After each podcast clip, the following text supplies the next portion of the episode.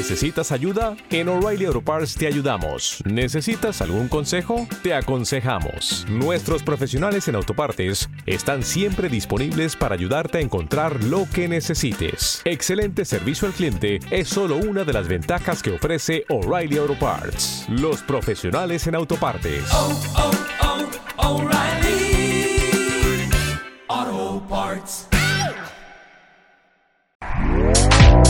Este podcast forma parte de Evox Originals.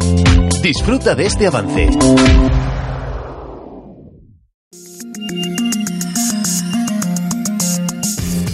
A ciencia cierta, con Antonio Rivera.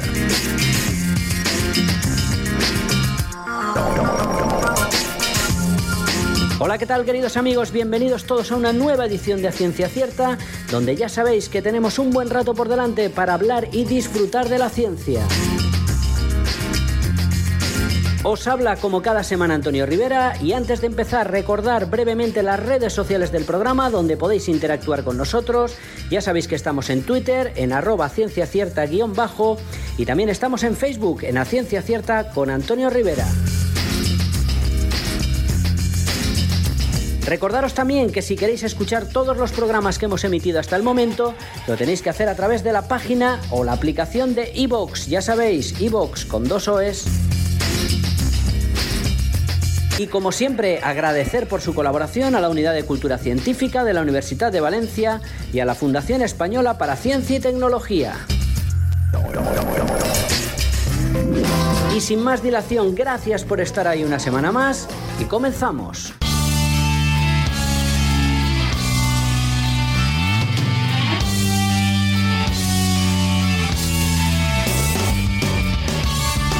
Llega la tertulia a ciencia cierta.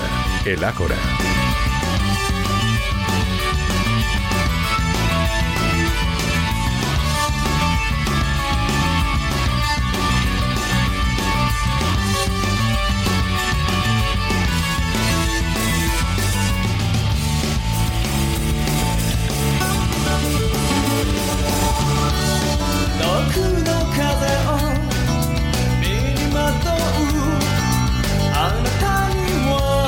Sintonía del Ágora, sintonía de la tertulia aquí en la Ciencia Cierta y hoy es un verdadero placer saludar a mis contertulios, como todos los programas, pero en esta ocasión de forma especial, porque nos hemos reunido, y hacía tiempo que no lo hacíamos, para hacer el programa. Estamos en el IFIC además, agradecemos el poder estar aquí y es un placer tener a los contertulios mirándonos a la cara, que hacía mucho tiempo.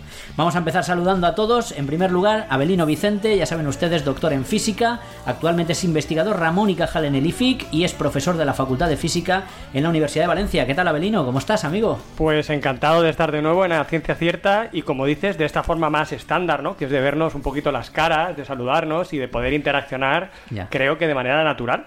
O sea, ¿a ti esto te parece más estándar? A mí sí, yo es que esto de hacerlo online, pues cuando ha tenido que ser así, porque no hay otro remedio, lo hacemos, pero en persona es mucho más O sea, divertido. ¿te gusta más este modelo? Me gusta mucho más este modelo. Vale, pues bueno, veremos a ver, veremos a ver. Veremos a qué nos conduce. Veremos a ver qué nos conduce. ¿Todo bien, Abelino?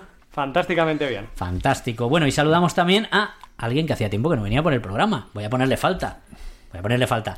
Nuestro amigo Alberto Parisi, doctor en física y divulgador científico, además es coordinador de divulgación en el IFIC, y ustedes pues seguro que lo han podido oír, pues por ejemplo en Onda Cero, donde participa muchas veces, y en muchos podcasts por ahí, porque recuerdo Mochila al pasado, recuerdo de Ignorancia sí que sé, recuerdo Coffee Break, el señor podcast. ¿Qué tal Alberto? ¿Cómo estás? Pues encantado de volver al otro podcast, a Ciencia Cierta, y haciendo aquí radio prepandemia, radio de cuando la gente se podía juntar en una, Qué en una bonito, habitación. ¿eh? Qué bonito es. El, el verte, no tener que levantar la mano por medio de un ordenador, ¿eh? Todo Exacto, cambia, ¿eh? Exacto, efectivamente. Bueno, no sé si los oyentes lo notan ahora mismo, pero lo van a notar en el día de hoy, que es que eh, un virus ha hecho un poco eh, presa de mis eh, vías respiratorias. Sí. Entonces, bueno, igual mi voz suena un poquito nasal. Un poquito nasal se nota, sí. poquito, sí, sí, Pero bueno, estás bien, ¿no? Sí, estoy bien, es un resfriado. O sea, Sí. me- hoy, hoy que hay test y estas cosas. A ver, todo está sujeto a que yo sepa hacer el test correctamente.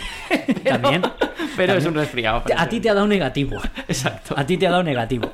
Bueno, Alberto, hoy un placer que hayas vuelto por aquí por la ciencia cierta, que hacía tiempo que no te pasabas. Un placer para mí también. Bueno, y saludamos, y es la primera vez que viene aquí al programa, así que vamos a alargarnos un poquito más porque está con nosotros Antonio Pitch, que Antonio es doctor en física y además catedrático en el Departamento de Física Teórica en la Universidad de Valencia, además es también investigador en el IFIC y es autor del libro Los secretos del bosón de Higgs de la Real Sociedad Española de Física, editado por la editorial Catarata. ¿Qué tal, Antonio? Bueno, Tony para los amigos, creo, ¿no? Hola, sí, Tony. ¿Qué tal, Tony? Eh, muy bien, encantado de estar aquí con vosotros y vamos a ver qué sale de todo esto. Vamos a ver qué sale de todo esto porque, bueno, voy a desvelar una cosa. Tony fue profesor de aquí mis dos contertulios hoy. Así es, así es. Y, es, y ahora que no nos oye nadie, es uno de esos profesores que uno que ha conocido a muchos estudiantes de física, todo el mundo habla bien de él. Bueno, a ver, yo vamos a desvelarnos ya. Yo es uno de los profesores que más he disfrutado en la carrera y de hecho, Tony, tienes la clase que yo más he disfrutado en toda la licenciatura en física. Y además creo que vamos a hablar de ella hoy. Sí. No, ya está. No voy a dejar No desvelamos el- más, por eso no. lo hemos traído también, ¿no? Exacto, efectivamente. Yo hay una clase que diste que yo salí de esa clase diciendo yo he venido a esta carrera para esto. Ese, eh, ese fue el día en cuarto, ¿no? No, no, en quinto, en quinto, ya. Viste la luz en quinto. No, bueno, la luz ya la había visto mucho antes, pero es que no todos los días te encuentras con clases muy bien dadas y que Sí. te emocionan, digamos. Bueno, Bueno. gracias por los comentarios. ¿Has visto el recibimiento? Espero, espero que haya servido para algo.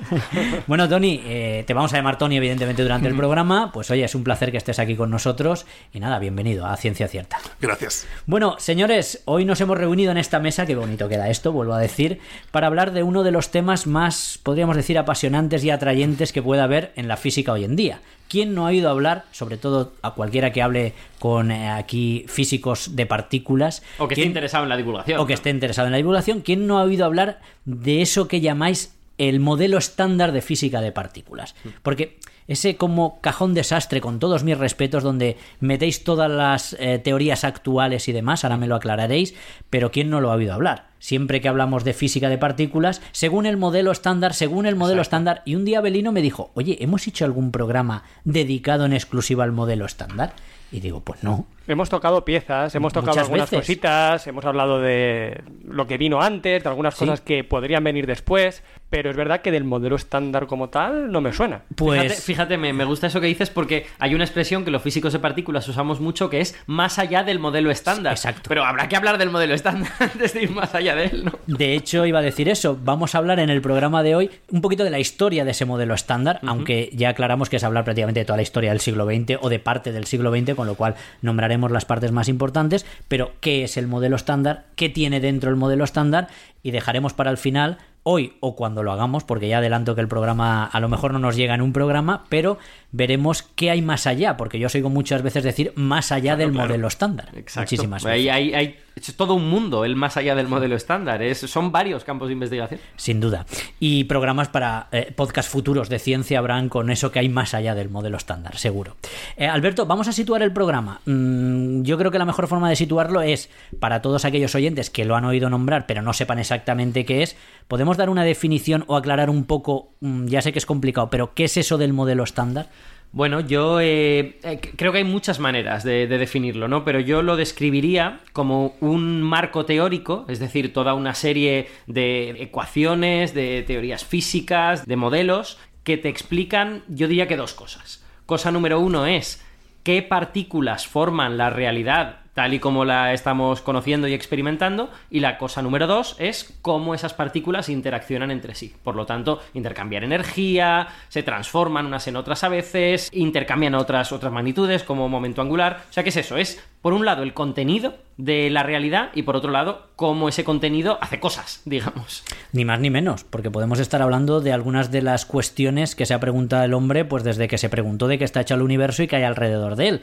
Hablamos de qué está hecho la materia, de qué está hecho lo que nos rodea y cómo interacciona eso que forma la materia que nos rodea. Exacto. Realmente la, la, segunda cosa que he dicho a lo mejor he sido demasiado exagerado, ¿no? Porque de qué está hecha la cosa y cómo interacciona es demasiado general. Centrado todo en efectivamente las partículas que forman la materia. Y no, pues, si queremos hablar de química, pues habremos de hablar con un químico y no haremos modelo estándar, ¿no? Haremos otro programa sobre eso. Eh, Tony, hablábamos al principio antes de sentarnos si el término modelo estándar es correcto o no es correcto. ¿Sería mejor hablar de teoría estándar? Bueno, es un término correcto en el sentido de que es un término que apareció hace muchos años, más de 50 años, cuando apareció era un modelo, de hecho es un modelo que ha ido cambiando con el tiempo porque se ha ido lo hemos ido construyendo poco a poco con muchos datos experimentales y muchos inputs teóricos, pero ha llegado un momento en que ya conocemos muy bien los principios generales, es una auténtica teoría en el sentido de que a partir de un principio de simetría muy muy general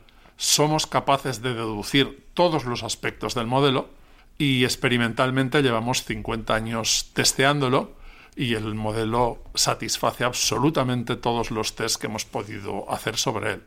Por lo tanto, hoy en día deberíamos ya llamarlo teoría en el sentido de que es la teoría que se aplica a lo que ya conocemos. Por supuesto, habrán cosas más generales, ahí es donde entra ese concepto de más, Más allá, allá. del modelo estándar, pero...